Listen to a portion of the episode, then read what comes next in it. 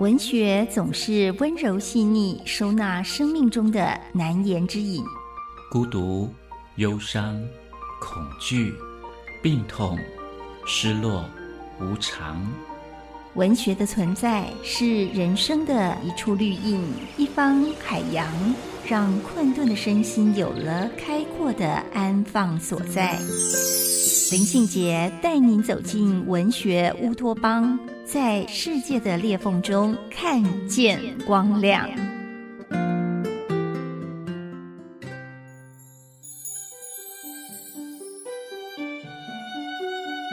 大家好，我是林信杰。欢迎来到文学乌托邦。今天要跟大家分享的书是郭强生的《寻情者》。小说家郭强生目前任教于国立台北教育大学语文与创作系。在二零二零年，这一本以时间换来的小说《寻情者》终于问世了。每一个人的一生都各有追寻，《寻情者》这一本小说的名称“寻找钢琴”。跟寻找感情，钢琴的琴跟寻找感情的情，其实是谐音的双关。关于《寻情者》小说里面呢，人物的设计，郭强生是这么说的：这一本小说是时间换来的，因为当他过了五十岁，他觉得有一些事情可以好好的、慢慢的面对了，不再需要像三十岁的时候那样。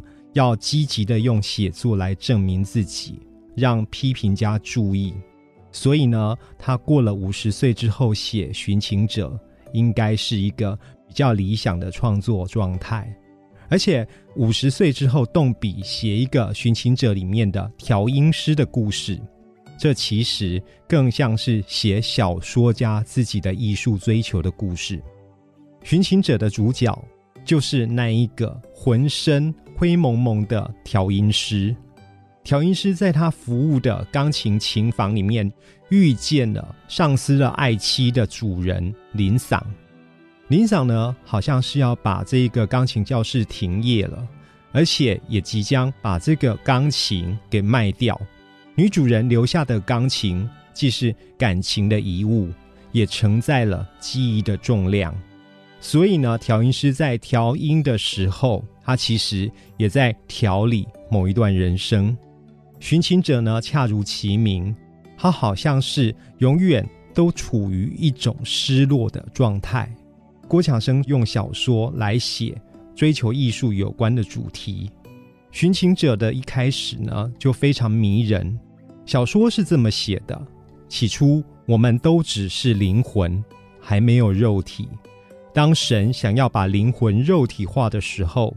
灵魂们都不愿意进入那个会病会老，而且无法自由穿越时空的形体里。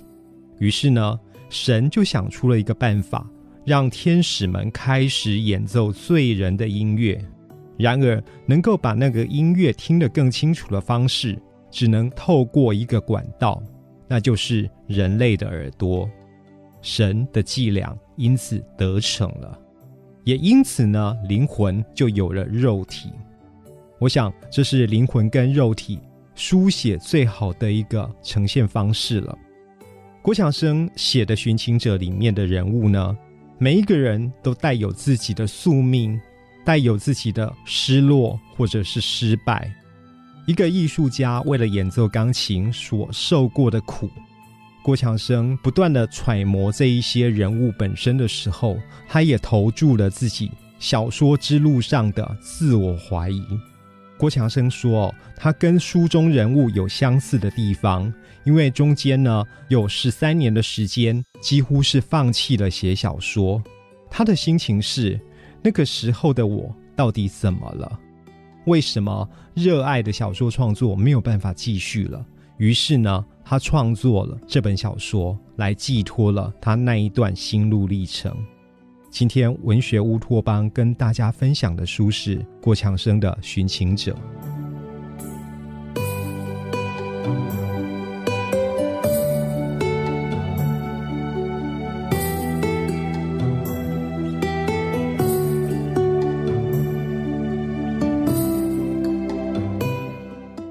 欢迎留言给予我们五星好评。收听更多节目，请到教育电台官网或 Channel Plus 频道收听。